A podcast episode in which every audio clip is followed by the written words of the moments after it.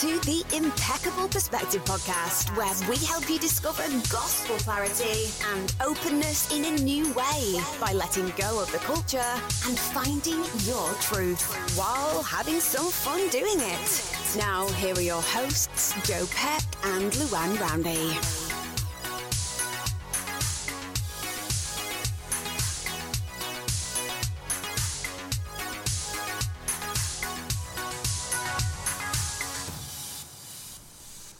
All right, everyone, welcome to the podcast, and thank you very much for being here. This is unofficially the first official episode of the Impeccable Perspective podcast. Uh, I actually got the idea for the podcast a couple of years ago and uh, recorded uh, some episodes. The uh, first episode here is actually my conversion story, and that is a solo uh, episode that I did. But uh, I am here with my co host of Equal or Greater Value, Luann Roundy. Luann, say hello. Hello, everyone. Glad to be here and glad to start working with Joe.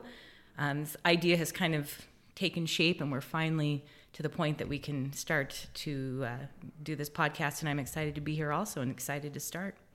It's going to be a lot of fun, and uh, we're, we're totally thrilled to uh, to bring this to you. So the um, the idea for the the podcast uh, came to me uh, a couple years ago, and uh, now is the time for it to happen. It's kind of interesting how uh, life happens and God's plan happens when uh, things align, when the time is right. But here we are.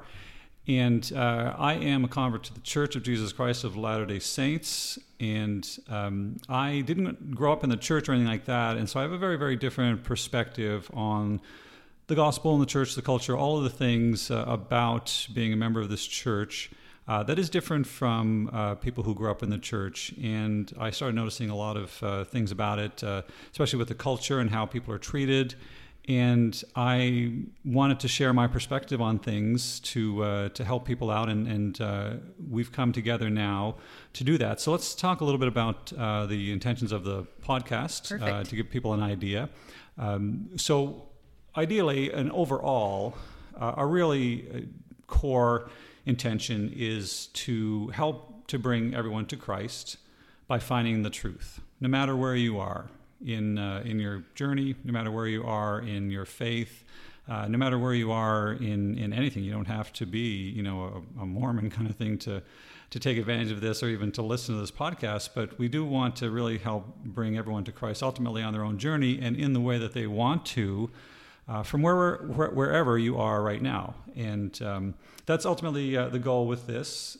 And uh, you know, we see this hopefully being as a, as a missionary tool to kind of help people uh, gain their testimony back if they've lost it, or to be able to understand gospel truths a little bit uh, on a, a, level that they understand and is kind of devoid of the the filter that the culture of the church puts on everything. Right. And I think we want to take and be able to separate out doctrine and the culture, which has been difficult for people who uh, uh, I'm different than Joe. I was born and raised in the church. I was not born in the covenant. My parents um, were not sealed in the temple till I was eight. And so at that point, I was able to be sealed to my parents. My mother is a convert, my dad is the lifelong member of the church. Um, and so I have a whole different perspective than Joe of that because I've been born and raised in it. But in a small town in Gilbert, Arizona, which I still live in Gilbert, Arizona. Um, but it's difficult when you are in the church to separate out the culture and the doctrine because our perspective has been built upon what we've experienced from the time that we're born until today, and whatever point in your life you're at and it's now being able to gain an understanding and awareness of how did my perspective become developed through what I've experienced. And that culture and doctrine has just been a part of the people who've been raised in the church for their whole lives and now building the awareness of what really is truth and doctrine and what is the culture. Or I also like to call the traditions of the fathers, and we'll get into that later in how scripturally the traditions of the fathers um, are something that that we're taught, um, and that'll be again. Joe and I have talked in another podcast to be able to talk about what that would be. But understanding that, I think, is our goal to be able to separate it out and to come to a place of love and acceptance. I really feel like that's something that anyone could benefit from, whether you're a lifelong member, a convert, or if you've left the church, no matter, or if you're a different faith, that that doesn't matter either. That we come to a place of love and acceptance that we're all inextricably connected through a power greater than ourselves. That's a quote from Brene Brown that she calls spirituality. And I think it's a great place to work from that if we can all feel that we are energetically joined and that we all, whenever we do things, it affects someone else, that would be that place of love to come from and, and where we're working on this podcast to get people to that point through truth and through doctrine. Truth that's gathered not just from the scriptures, but from other sources. Absolutely. So you can see why I'm excited to have Luann on the podcast as my co-host. because I'm the boring one with all of the facts. Joe's the fun one in the in this. I'm here for entertainment purposes. and we are we're going to have a good time. Uh, that entertainment may be rated R at some point, uh, but you know maybe we is, could keep it to a PG uh, thirteen. Yeah, that's. Uh, yeah. I'll, I'll, work on that. You okay. know, you know me. I mean, I, I think actually the uh, the main reason Luann is here is to uh, keep us from getting banned by the FCC. by uh, my comments, but that's okay because I know a lot of you feel the same way. So let's look at some definitions that were clear. So we distinctly see the, uh, the, the church or the gospel or everything uh, as um, three legs of a stool. Let's call it that. Uh, three separate entities, and, and we want to help you understand where we're coming from with that, so that there's no confusion. Because I see a lot of confusion out there uh, between these, and people mistake one for the other, etc. So, for example, one is the church, and the church we define that as being the actual institution. So you want to think about that as the the buildings, the temples, the administrative side of the church, the the brethren, right, uh, the seventy, all that kind of stuff. The uh, doctrine is a separate entity, and that refers to the actual gospel itself, to the principles, to the scriptures, uh, to conference talks, anywhere that you're going to get gospel information. But it's purely the information and the, the truthfulness of, uh, of the, the gospel. And then the third uh, leg in the stool is the church culture. And this is the problem. And th- this is why this we're doing this podcast. This is what motivated me to even want to do this. And the church culture is the, the, the members of the church, as Luann mentioned about the traditions of the Father, uh, fathers and uh, and all this. Uh, it's the actions of some members of the church who use a lot of judgment and shame and uh, and guilt and all of these things to make people feel like they're inadequate simply because those people are not quote unquote following the covenant path, right? They are not doing what these other people think they should be doing. So they feel it's their duty to judge and to make other people uh, feel inadequate and to project their own weaknesses and beliefs on other people, which is simply not true. And I feel, looking at it from my perspective, I feel like people like that in the church culture are trying to turn everybody into Stepford Mormons. That's the term that I use for this, and it basically you know, means that uh, we all become robotic. We all act the same and look the same and talk the same and think the same and all these things. And that's simply not even possible, let alone right. Uh, you know, we, we're all different. We're all made completely differently by Heavenly Father, and uh, we all have different personalities and different goals in life, and we don't all want to follow that path. Right. But that doesn't mean that you can't live the gospel. Doesn't mean you can't participate in church, and it certainly doesn't mean that you can't have a relationship with Christ. Uh, in fact, you know, if you think back, um, there was a plan like that that we did reject, right? Where there was only one option and everybody would make it. Uh, that's how I feel that kind of is, is, being forced down our throat by some of these people, and uh, it's simply not right. And unfortunately, it's made a lot of people uh, have a really bad taste about uh, the gospel and about coming to church because they're constantly feeling they're judged simply because of the situation that they're in, simply because of the circumstances or the choices they've made. And it's okay to make whatever choice you've made in your life. Uh, you're on your own path, and we'll talk a lot more about uh, about that and, and uh, you know God's plan for us and and um, all the our eternal progression, right? right? Right. And I think today we're not going to dive deep into any of those topics. We're going to kind of go over a broad overview of where the podcast is going to go, and then as the weeks unfold, it will be bringing those things as you gain a deeper understanding too of, of where our perspective is, and maybe trying to help you to have questions and be curious. Those are two wonderful places to come from and and really coming to an understanding of am i being judgmental?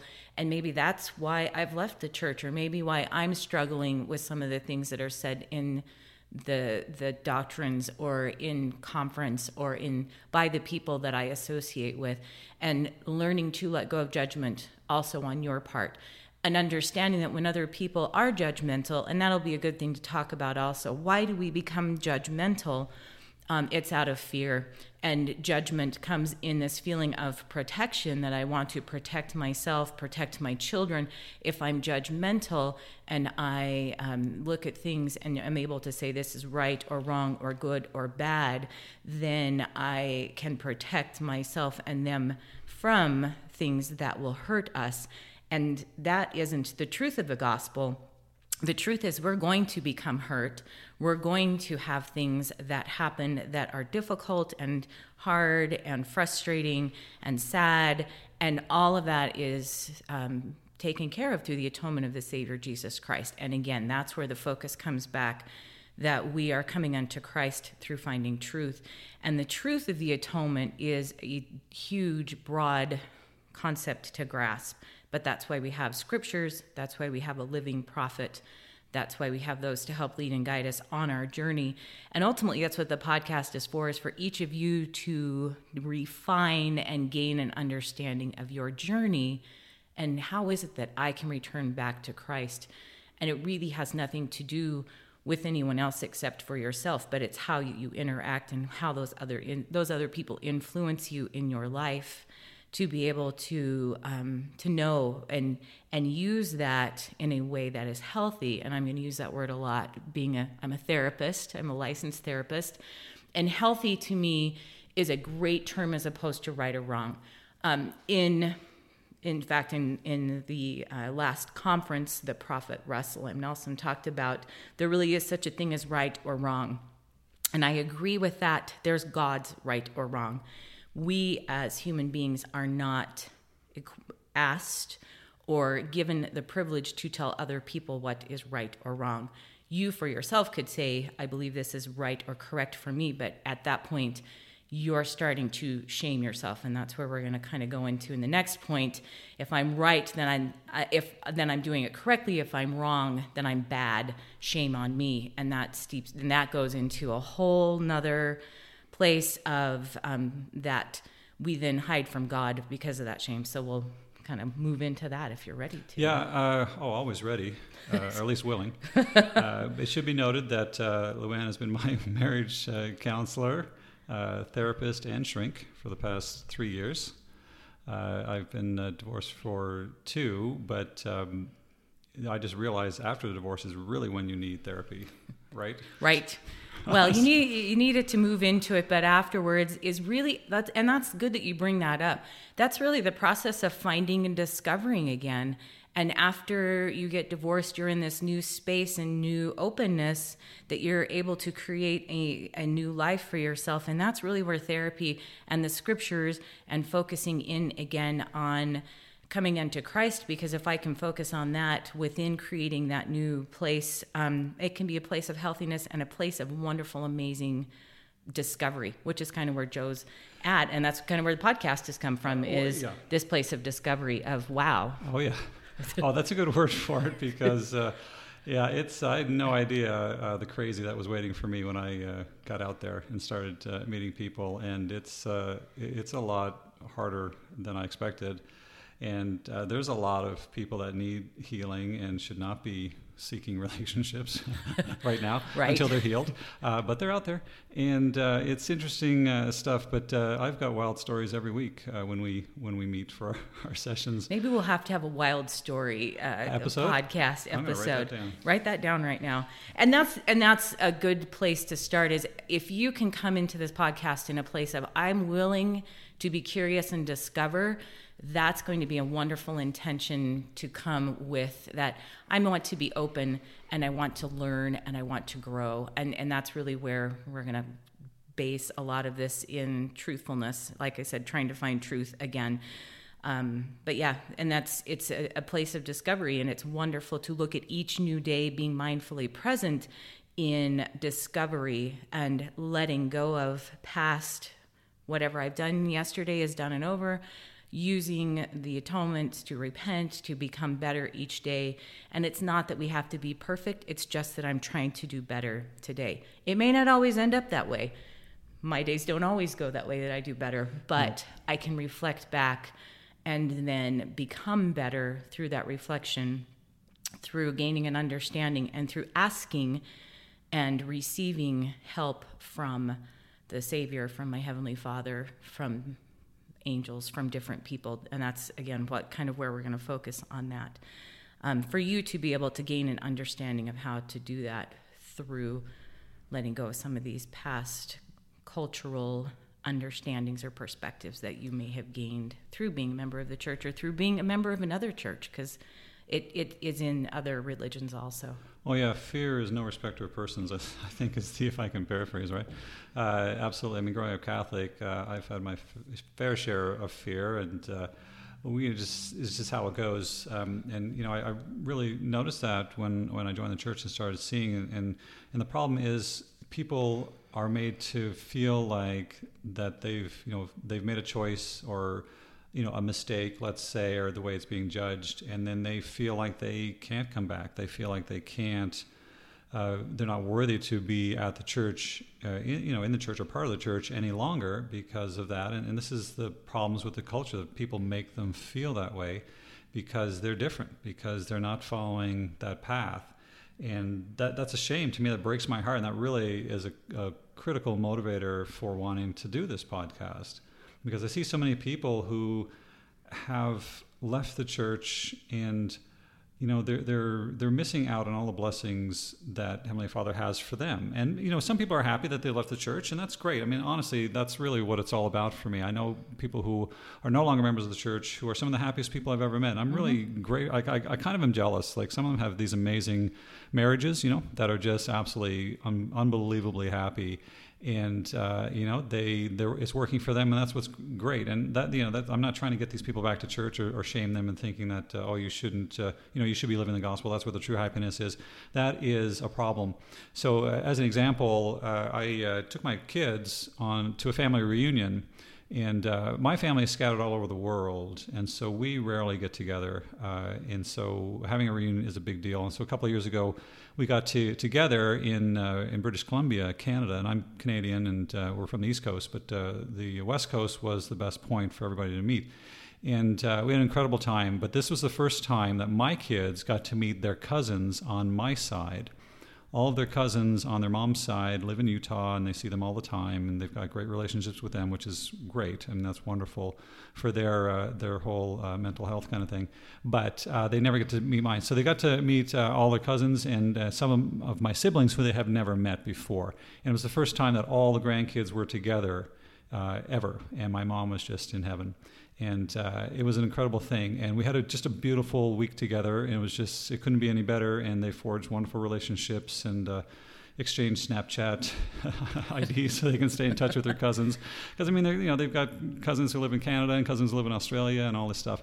So anyway, at the end of the uh, at the end of the trip, um, my son, uh, who's 18, he said to me Dad, I can't believe how happy your family is, and they're not Mormon. and that, I mean, that really, first of all, I was kind of shocked, right, that that that was a revelation for him, because I was sad that that was a revelation for him. But that just shows to me what kind of bubble culture that the the church can be, right? Especially in Utah. So my kids live in Utah, and uh, they just grow up with that mentality and you know what I mean? It's, it's, just, it says to me that there, there's something wrong with this right. because people grow up thinking the only way you can be happy is to be a member of the church, and there's no other possible way. And they need to get out and see that perspective of the world to say there's tons of happy people who've never heard of the church and have a relationship with God and even the Savior, and that's what's important. And guess what? You don't have to be Mormon to be happy. And uh, you know we're here to tell you that. So um, let's see. Uh, I got way off track. What, what, did, what did we want to move into? That's okay. And, and it's good that you bring that up because I think it helps us to define that bubble culture Yeah. that maybe our children have been raised in. And it's wonderful that you bring up that there's so much love and joy and happiness and feeling of connection anytime. You don't have to be a member of the Church of Jesus Christ of Latter day Saints to find that. And there are other wonderful people that have um, amazing relationships with God and with Heavenly Father and understand the atonement of the Savior Jesus Christ. They just understand it in a different language than we do. It may not be the language of the scriptures that we've learned, but they have truth that they can share with us also. And that's back to President Uchtdorf, where he talks about, we just, Joe and I had this discussion about, you know what, bring what you have to the church and let us build on that. And that really is, again, that open, non judgmental, where we want to be. Um, in in attending church and coming and saying this is what I have accept me for who I am and love me for where I'm at which ultimately is every human being's desire. They just want to be loved and accepted for who they are and where they're at, knowing I can do better and, and that I'm trying to do my best, which inside each of us in our innate spirituality and our eternal selves, we really do want to do better and we really are trying to do our best every day that we're here. Um, people don't want to hurt others.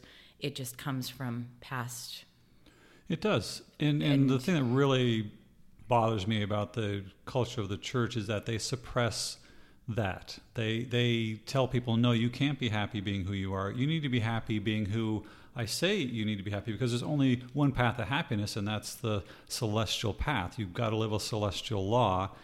Otherwise, you know, you're not going to be happy. And they, they say, you know, trust me, it'll be worth it. And you know, even though it's hard now, you'll you'll thank me later. And it's like I don't think so. You know, honestly, I'm not sure that everyone will. And I mean, I keep coming back, and this is, you know, this is where I really get passionate about this, and, and that's where the uh, R rating comes in. But I, uh, I, I have, um, the, I mean, we understand that there's three kingdoms, right? That's fact. That's gospel, right? There's three Gospel kingdoms. truth, This- right. That's a gospel truth. There's no disputing that. There's three kingdoms of glory, and everyone is going to choose which kingdom that they want to be in, basically for eternity, and they'll choose that by the law that they're willing to live on this earth, essentially, and and what they're willing to do. And believe it or not, not everybody is willing to live a celestial law. That's why there's three kingdoms. Doesn't that make sense? Like if there was just one kingdom because everybody was supposed to live this way, that's all it would be. But there's not. So the problem is people think that this is the only way to live and it's the only way to happiness and there's no other option and people are being made to believe that this is what they have to do or they don't belong in the church and so they leave because they're not those people. All right, and they're looked at that I'm a celestial people here on this earth, which is impossible. That I can be perfect here on this earth, that's impossible. impossible. Right. Come to church and share your mistakes and talk about them and be open about them. And you know what? I love you just as much. I'm not going to judge you as bad or wrong. I'm going to look at you and say, wow, thanks so much for being open and vulnerable and sharing that with me. And that would be a shift in the culture as Yeah. opposed to the judgment of fear again. And we're back again to fear is okay you just shared that you're different than me that you made mistakes. I'm fearful that if i associate with you i will make the same mistakes or allow those into my life. There's no truth in that.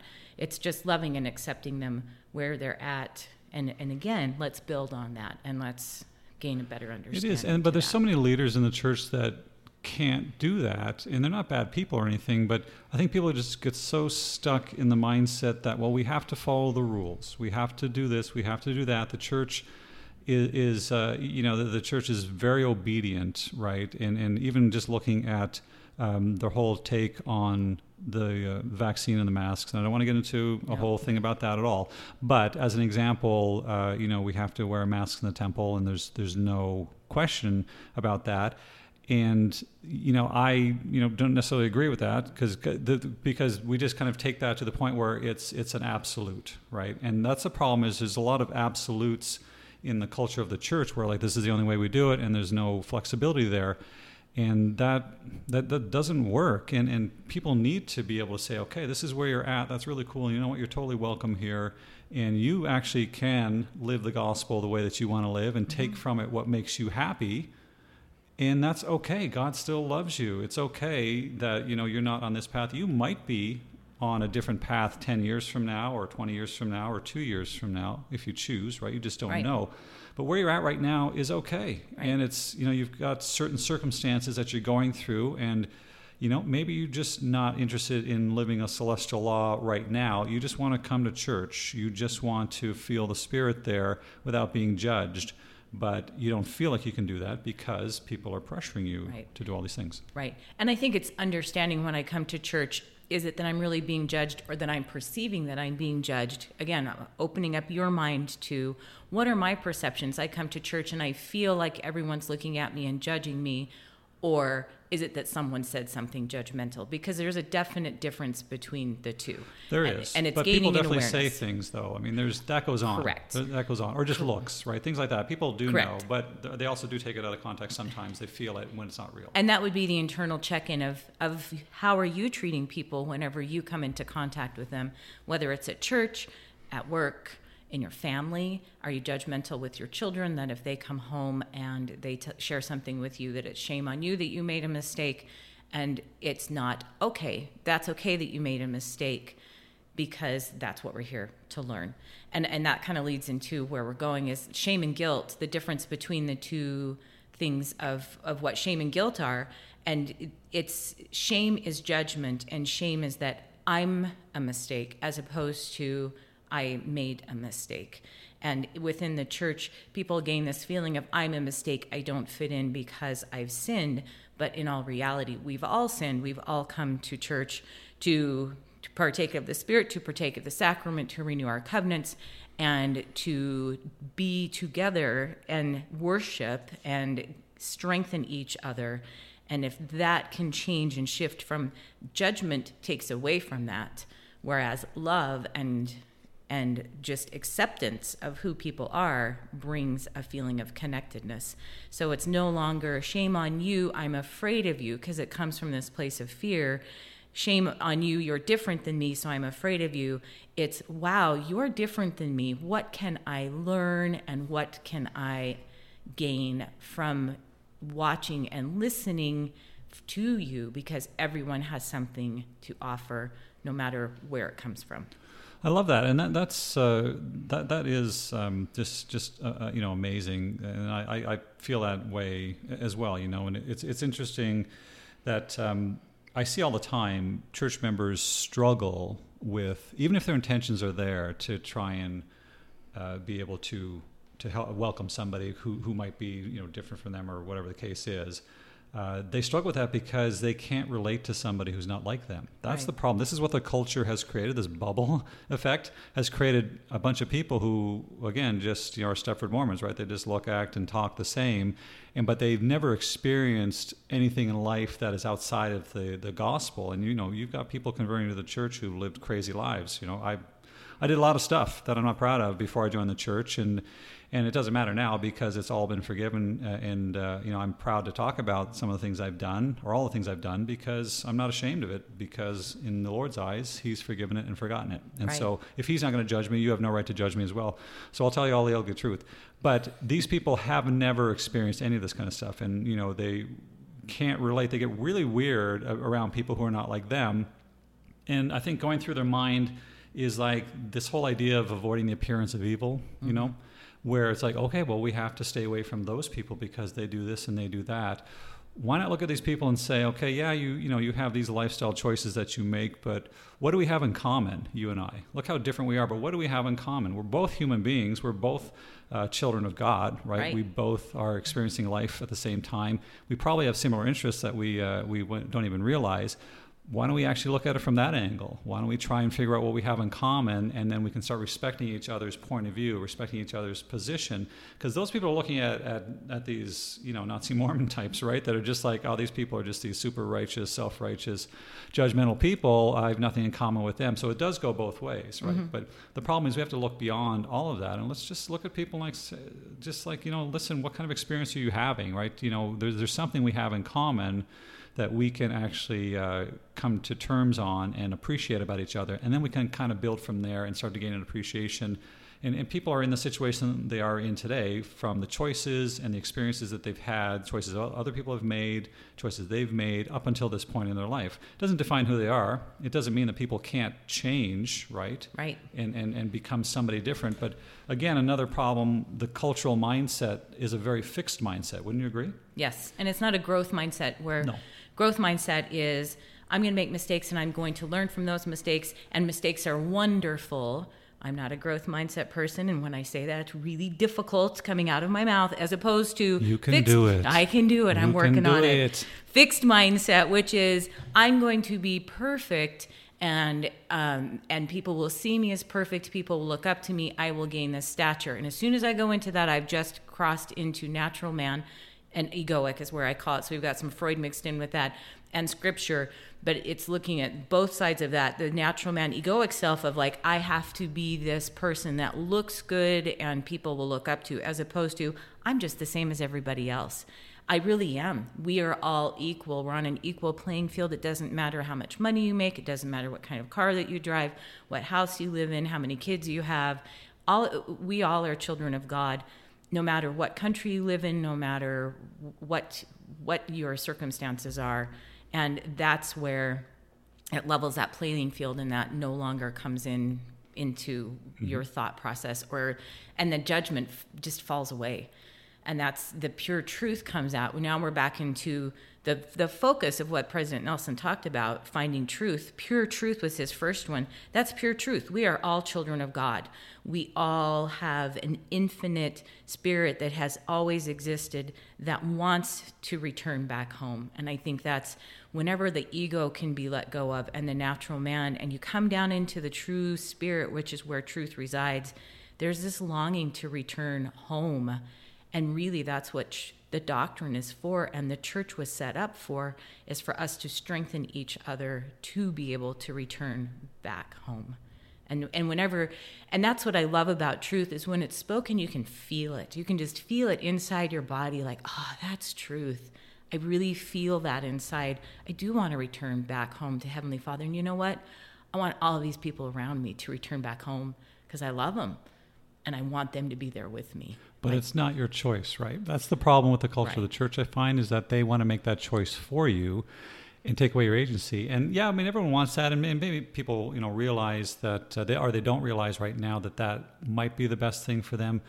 But you have to understand this. I keep going back to this, right? But um, you know, with the three kingdoms, there's going to be more people in the in the terrestrial and celestial than in the celestial kingdom because people aren't not as many people are going to be willing to work out of celestial law to gain that, right. but they're not going to be happy. So you have to understand that a lot, most people, I think, are not going to want to live the celestial path that you're living, even though you want them to. And those people might be in your family. They might be your children. They might be your spouse. Who knows, right? And I think we don't have a complete understanding no, of that because don't. there's no numbers no. that are named no, for each of those. And remembering eternal progression, that afterwards we know because of the last section of the Doctrine and Covenants that people are being taught in those realms and that they're able to progress within them. Right. And that's the growth mindset again that, wow, look, I've made mistakes and I'm learning from them because they make mistakes here on the earth and then they're able to progress after this because we came here and here's the truth we came here to learn. And the only way we came here to learn is through making mistakes. Mm-hmm. And that's part of the Adam and Eve truth that we're taught is that through our transgression, we're now able to make mistakes and we're able to learn. But before they transgressed and partook of the fruit of the of the tree, they weren't able to make mistakes because they lived in this state of bliss. But that's not the state God wants us to live in because that was his plan all along but choice had to be made. Adam and Eve made the choice, we make the choice, and that's what we came here to do is make choices. And how wonderful is that that we have the atonement. So whenever I make a choice and afterwards I say, "Ugh, that may not have been such a great choice," and I've learned, but I have the atonement to be able to partake of and to be able to be cleansed of that through repentance and through the enabling power to become stronger through those mistakes and through the things that I'm going to experience. It, it is, yeah, and and again, that's the problem where people don't think that. I, I, just feel like there's so much pressure to be perfect. There's so much pressure to put on appearances that you're the perfect Mormon, right? And, and your your children are perfect and all of this. That people are just stuck on this checklist, and we talk about that a lot. I mean, right. that, that is a huge problem with the culture of the church. Is this whole idea of checklists. I mean, these are checklist Mormons, and they just think that hey, as long as I check all the boxes, I'm going to the celestial kingdom or whatever they want. And right, and it's it's it's it's true. It's crazy, and, and the, the problem is they they take out um, the uh, the heart of, the of that, the emotion out of it. Right. Exactly, they completely take out the emotion of it, which is the whole point, because the gospel is love, and that's an emotion. The gospel is not a checklist, and that's what we're told though is, is a problem we're, we're just constantly told you have to read your scriptures every day you have to pray every day you have to do all this every day you have to go to the temple every week you have to you, you know do all of these items and people just get so caught up in that that they forget the purpose of the gospel and then they start judging other people because well you're not following the checklist and you're not following it the way that we were told to follow it right. it's like well you know and, and let's go back to the doctrinal part of that so if we can always focus back on that that's where i feel like the truth resides um, the law of Moses was the checklist. Moses came right. down with the Ten Commandments, which were the secondary commandments because children couldn't live the first commandments that he came down with. Right, right. but he comes down with these commandments and he says, Here are these Ten Commandments. It's literally a checklist, which pretty basic checklist to live by.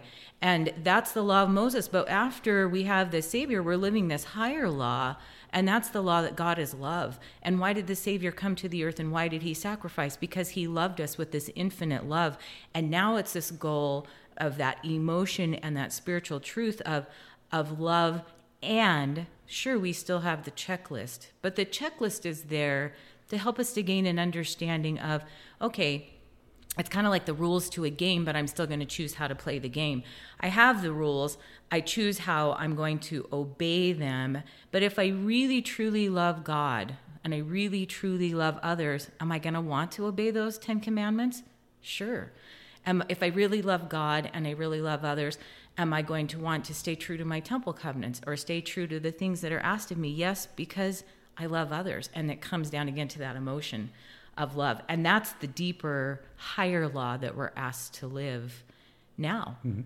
I, I, know, and that uh, that's it's an interesting thing for me to look at again from my perspective and everything on that. But I have a real problem with that kind of mentality because people just get so lost in the checklist, and it's easy to start judging people who aren't. It's easy to kind of puff yourself up too. It's like, oh, look, this person has has uh, done all these kinds of things. So, for example, when they uh, when they parade the young women up, you know, on under the pulpit or uh, under the stage there in Sacrament or whatever, and giving the young women medallion, right, and all these things, and that's great, and they've achieved something. I believe in rewards for achievements and things like sure. that. But I think it sends a message to everybody else. It's like, well, this is the standard. If you're not doing this, then you're not good enough and sometimes people can get a bit of pride, right, when they get recognized. Possibly, I'm not saying we shouldn't do that, but I just see different things like that.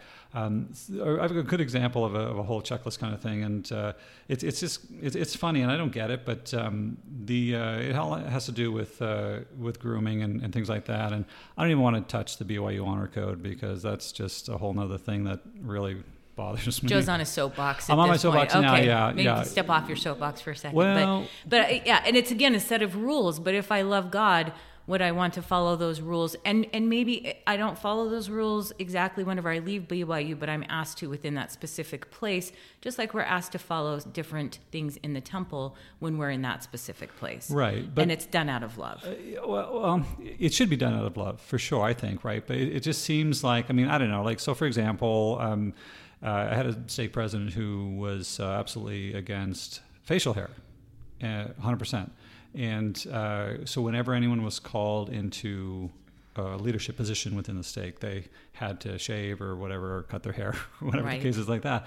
And I don't know, that, that to me is I think first of all it's pushing a personal agenda, and I, I, don't like I don't think the church is about telling you how to look and how to how to take care of yourself. I understand that there are standards, and we should uh, represent, uh, you know, a good clean cut image. There's nothing wrong with that, and uh, it, it, shows respect for your body. It shows respect for yourself and respect for other people in the way you dress and the way you look. But when it comes down to micromanaging, and we're telling you, hey, listen, you know, we want to give you this calling, so you have to do this or you have to do that to your appearance.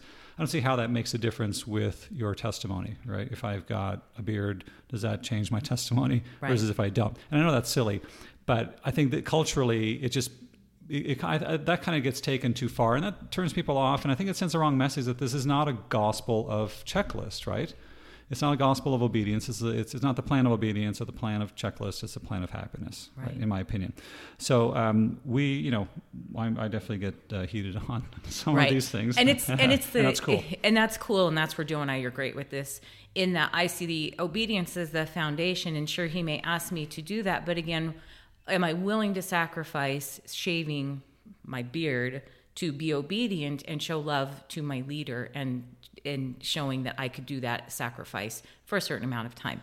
Again, it's up to that person to choose that, but it's where my perspective comes from. And maybe that comes from a sense of humility that that person could gain through that experience. Possibly, I know. And I tend to just focus on uh, on causing a stir. Mostly, yeah, you know. he might want to push back. Just yeah, I just like bit. to push back because it's kind of from my personality. Is I don't really think it all the way through. But if it's, I, I, agree. If things are coming from a point of love, for sure, and we should absolutely obey the commandments out of love. And you said it perfectly, right? If we Uh, we, we, we should obey the commandments because we love God and we want to show God, you know, I'm so grateful for everything that I have. I'm so grateful for the opportunity I have to be here on earth and to go through my own progression and become the best version of myself that you want me to become.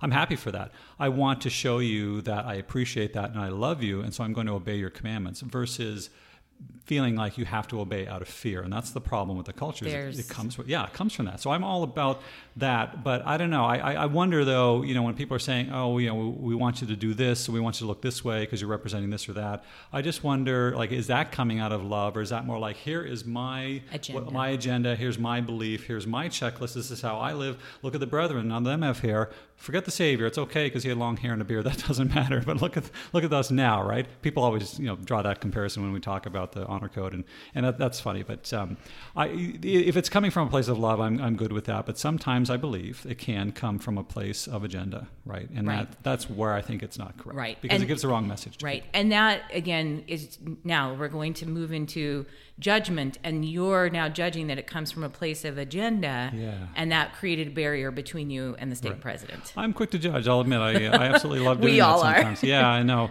but i kind of take pride in it uh, for, for myself and, and everyone judges and that's the difficult part. And that's part of our um, i talk a lot about the brain a lot of psychotherapy and a lot of my training comes through Daniel Siegel. He talks a lot about the brain and its involvement in our behaviors and our belief systems. And our brain is the interesting part that I find fascinating what God gave us to work with, and He wired us a certain way to be able to survive. But as soon as judgment comes in, we're back into what's called our midbrain. So if you make your hand into a fist with your thumb in the middle, you have your frontal lobe, which is the part that's your executive functioning, your higher functioning. But inside, where your thumb is, if it's creased inside your hand, is your midbrain. And as soon as you go into judgment, you've gone into your midbrain, or your, I call it your caveman brain, because it's your survival, flight, flight, or freeze brain and judgment is there to to keep us alive but we don't necessarily need that in our modern day society because i'm not being chased with a saber-toothed tiger like a caveman would that be that would be cool if you were in a marvel movie you would but it, I mean, exactly it fun, but, but uh, it might be a little scary at that point. Yeah. and my judgment's going to save me because my judgment's going to in a split second say that's a tiger i need to get away i need to save myself but whenever it's now judging something like facial hair then it's not something that is out of survival. It is something that maybe the natural man kicks up and say, "Oh yeah, well I don't want to agree with that because I have a different viewpoint." And that judgment has placed this barrier to between me and the stake president now or whoever it is that I'm feeling that judgment with that I no longer am connected and I feel like well they're just doing that because that's their agenda and I don't want to follow it. And there's the pushback as opposed to letting go of the judgment and saying you know what I can be obedient and humble myself that if that's something that's important to him I can follow that because it's not it's not something that's going to eternally affect you or? No that that's a good point and and i think you know it, it can lead to pride. I mean it, for me it's probably pride right? Just saying i'm pushing back on on all that kind of stuff. And people did. I mean uh, there were there were guys you know this was kind of like a cowboy kind of town Right, you know and, right. and there were guys who literally in their 50s and 60s who've had a mustache since they were 15 like literally and asked to shave and they did it you know and that's cool. And that's great and it, it's, it's the whole thing. I don't want to get into psychology i don't want to say anything bad. And I, I will i will be the first to tell you that this stake president is probably one of the most uh, admirable men that i know. He I, I i know very very few men who are as righteous and as close to God and who love the gospel more than this man. And I, he was my favorite stake president for sure. We, you know, we, we we're different, right? I'm a city boy. He was He's definitely country a country boy. boy. for sure. And uh, you know, I'm I'm definitely uh, I've so you know I, I keep a healthy balance of the secular and the spiritual in my life, right? But uh, I I love that man. I would die for that man, no question. He was one of the best people I've ever known, and uh, I will always uh, say that about him. And, and so taking the judgment away too moves you into a place of loving kindness. And that's something I th- think also in the culture that is difficult. We feel like they said it, now it's set in stone, I have to obey it. It isn't necessarily truth. Like that, what you brought up, facial hair isn't a truth. It's something maybe that would be a personal preference or something he felt moved by the Lord to ask to do. But if you can go in from a place of loving kindness and sit with the stake president and say, you know what, I'm just wondering, and being curious. I'm wondering about the facial hair. Maybe you can explain to me why. And and maybe he does have a place of I received this revelation or which he has the right to do because that's his stewardship at that point or uh, or this is something I've learned or maybe he might say, "You know what? I don't know." Maybe and we're back to the culture.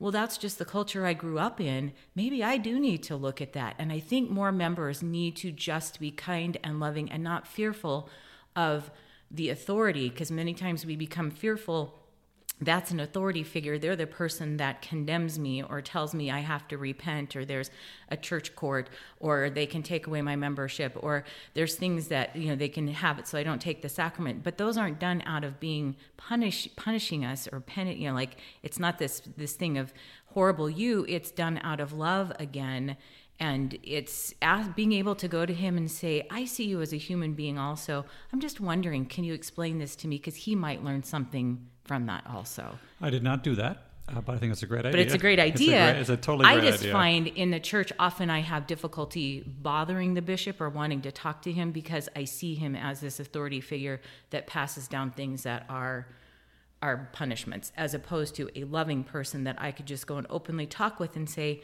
I'm just wondering, can you explain this to me? Because I think it's good for them to do that. That's exactly how you were raised in the church. Like you were raised that your leaders, your bishop, your young women leader, your relief society president, all these people are the authority figures. And people are literally told that the bishop is always right. Or if you have any problem, go to the bishop. You got a problem in your marriage, go to the Go to bishop. You got a problem with your job, whatever's going on. If you don't understand something, go. If you're struggling with pornography, go to your bishop. Your bishop doesn't know any of this kind of stuff. He's not a trained professional for this kind of stuff. He can receive revelation, of course, and that's his job. And you know, God bless them for for taking on those callings sometimes. You know, but the problem is again from the culture because I'm going to stand up for my tribe here. This is this is important to me. The the thing that happens a lot in the culture, and this is what drives people away from the church, is they put all their faith in the fact that their leaders are ultimately right all the time. And Right. whatever they say you have to follow. That's another thing. You have to do what the bishop says that people are told that. And a lot of times people are coming to their bishop and this is just an example it could be any leader but they're coming to their leaders with a major problem like for example you, know a, a woman is being uh, abused in her marriage and she goes to the bishop and a he doesn't believe her and b he tells her to stay in the marriage because they were married in the temple and do you want to risk not seeing your family for eternity? Like that that happens right and that's I mean, I know it's isolated. I know that that's not right and everything, but the, problem is that people are kind of taught through the culture of the church that you have to believe what your bishop says or your bishop knows best for you. You know what I mean? And so they are confused because like I can't stay in an abusive marriage, but he's and then he's making me feel guilty that I'm going to lose my family for eternity. And so they don't. They, either they stay there and keep getting abused, or they just say, "Screw this, I'm leaving the church." Right? So that happens. So the, the we I think you have to just be logical about these things. I have to. I think you have to really like think for yourself. And this is where a lot of the culture of the church stops. Like they stop Right. thinking for themselves because they've been spoon fed the gospel their entire lives. And they just assume, well, if I if I don't do what my bishop says, I'm not being obedient, and then God's going to hate me, and I'm you know Right. all these things, right? But that, no, there's that balance. You have to be able to understand what you're doing, and I mean, honestly, if you're you know if your husband is abusing you, you go to your to the police. You don't go to the bishop. I think, right? That's Well, my that's my thing. And and bishops didn't receive a lot of training on that in the past, and they do now. And the prophet has spoken out that abuse and the quorum of the twelve, abuse is not acceptable. Of course not. That is that is something that the church does not tolerate at all. Um, it's interesting. I have a vulnerable story about that. So I'm divorced also, and whenever um, my ex-husband. Um, I had gotten to a point that I had prayed fervently for years about getting divorced because he had some issues that he brought into our marriage that caused a lot of hurt and pain and were abusive to me. And I went to the uh, the bishop after 15 years and I said, um, you know, I just feel like it's time for me to leave. And he said, Well, I've prayed about it, and I really, and after talking to your husband, I feel like you need to stay with him. And it really, and again, we're back to being spoon fed or really searching and receiving pure revelation, which the prophet talked about also. Right. And I had done the work and I'd feasted on the scriptures and I'd laid the foundation and I really had prayed and I knew beyond shadow of a doubt it was time for me to leave because that, not that that was the answer, the answer after I'd prayed, because the answer before was to stay with him, to give him a chance to still work on it. And the answer this time when I went to my bishop was, It's up to you. and the Lord really was up to me. and he had faith in me that whatever I chose would be what would, because he can't make me choose and he will mm. not tell me what to choose. Right. He will not tell anybody what to choose. Exactly. and he he said it's up to you. And i said to the lord i'm ready to leave. And he was okay with that and i felt very peaceful and calm. So when i went to meet with the bishop because i'd done that i looked at him and i said that's not the answer i've received. I feel like i need to leave. And he was okay with that. He said well i'm i can honor that but i'm just letting you know where i'm coming from. And i said i appreciate that. And i said and that's your view and that's where you you know your perspective may be but that's not the answer i received. And and i left kind of bothered and troubled because again within the culture it's this is the man who's the leader. But realizing now that i look back because this was years ago realizing that he was just a man doing the best job that he could bishops aren't paid. Bishops aren't perfect. Bishops are are human beings doing the best that they can. And that, that he was again just like your stake president a really loving kind devoted man who loved the lord and really was doing the best that he could. So the interesting part of the story that continues is i met with the stake president that night and he had a different viewpoint than the bishop which is okay again. We're we're into that they each receive their own revelation and that ultimately it's my choice. Because he said it's ultimately your choice. And he asked me what have you decided? And i said i've decided to leave. I've prayed. I've fasted. I've done the things i need to. I really feel like it's time for me to leave. And he said that's exactly how i feel. This man is dangerous and he's abusive. You need to leave and he said i can't say that as a church but that's my as a church leader because back then they were counseled this is long ago to not say that but my feeling is you need to. And that's when the spirit affirmed to me you know this really is what needs to happen. And never once did i ever get upset or angry or or, or blame either my bishop or or him for differing in it.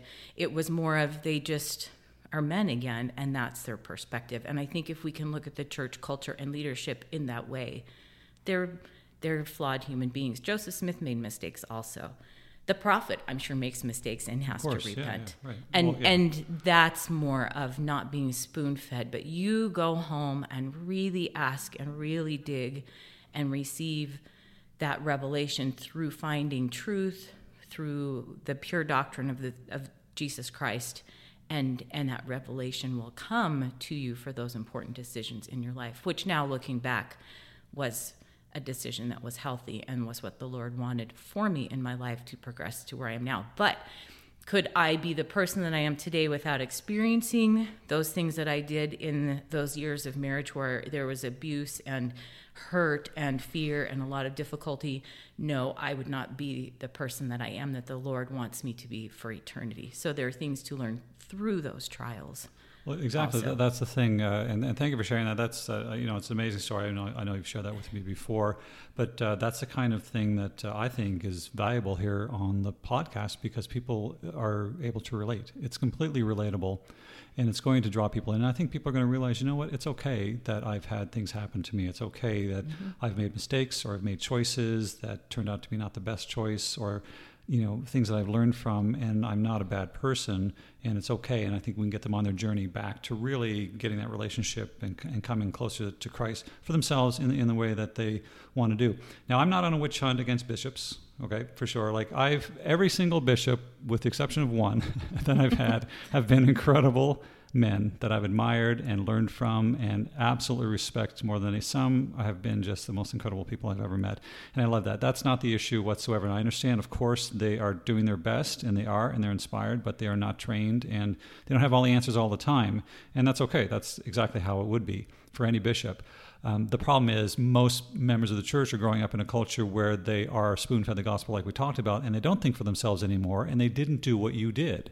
And that's what we're trying to get across here. It's like, you know, don't just to do feel like you have to do everything you're told, even if it doesn't feel right to you, even if it doesn't make sense to you. Like in the situation where you know the bishops were told back in the day, you shouldn't say these things, you shouldn't say those things, even though you feel those things, mm-hmm. right? You can't say them. Well, what you do say is just some generic boilerplate thing that people take away and saying, well, that's the answer, so I guess I have to stay in this situation, and now my life really sucks and uh, I'm going to, you know, whatever is going to happen, right? So it's it's not good. So the, the point is, people, we, you know, we do need to pray and seek after answers for yourself. Exactly. And, yeah, and just be guided by the Spirit. And it's okay to say, you know what, this is the answer that I got, and it's different from the answer that you gave me, and here's why I think I should follow that, and I hope you'll support me, right? That's the idea. But it, it's changing that mindset. You know, talking about the fixed mindset, people believe that things will never change, right? They feel like um, things are the way they are. So a fixed mindset says, well, you'll never change because this is how you are today. Right. But people can change. And, you know, don't think that you can't change uh, at all. I mean, you, decision, you know, is simply a split second thing. You can make a decision in a split second and change just like that.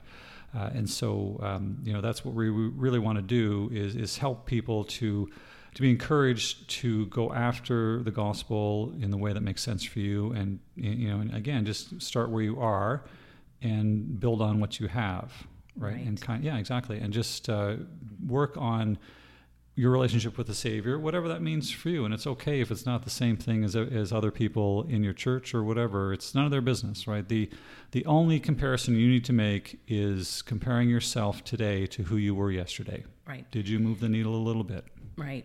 And I don't even think that's comparison. I think it's just a, an overall check in and awareness of am I progressing in some way? And some days may be backwards, and you go, okay, I'm Oh, yeah. learning from, I chose this and I moved backwards. Mm, maybe that wasn't the healthiest choice for me. I'm going to try something different. It's like the stock market, right? It's, it's up and down every single day, but the long term version is you're moving in the right direction. And that's okay. And it is a comparison, though, because people are, con- it shouldn't be, but people are constantly comparing themselves to other people. That's what the culture of the church kind of fosters, is this comparison and this competition. Uh, who can be the most righteous Mormon? Who can be the best, you know, home teacher, or whatever the situation is? And that's not true. And you shouldn't be falling for that, and you should not be doing that. But you just look at yourself and hey, am I a little bit, you know, what changes have I made? What's my delta from yesterday? Is it positive? Is it negative? What can I do? How can I move forward? Uh, okay, so that is, uh, I think, the uh, a good foundation for what Right, to expect in this podcast. Uh, any last words or thoughts? You know, and I just wanted, let's stick with that change and end on that, that this is the gospel of change. Um, if you look in the scriptures, there's many scriptural references to change, how we change through the atonement, how we become a changed creature, one of my favorite scriptures, and, and how that's why we come to church is to change ourselves from this natural man into more of a spiritual, eternally focused creature. That really is our goal each day. and um, that's again our focus is is one of change changing this culture that we are a part of how can ultimately what can i change myself and how can i change that i'm no longer in that culture noticing and being aware am i judging am i falling back into those old patterns as opposed to finding this new way of living of being loving kind and accepting of whoever comes to church or whoever I come in association with. And also looking at myself, I can change myself and relying on the Lord because I need to rely on personal revelation and not someone else telling me that's that's not the Lord's way, is someone else telling me how to live my life and change my life. I love it. All right. Here we are. So thank you very much for listening, and uh, we uh, look forward to uh, to working with you guys on the next uh, episode and, and all the forthcoming episodes. So um, in the meantime, keep the faith and keep a stick in the ice. and cheers. Bye. Bye. Thank you for listening to the Impeccable Perspective podcast. Subscribe to us on Spotify, Amazon Prime, iHeartRadio, and wherever fine podcasts are sold.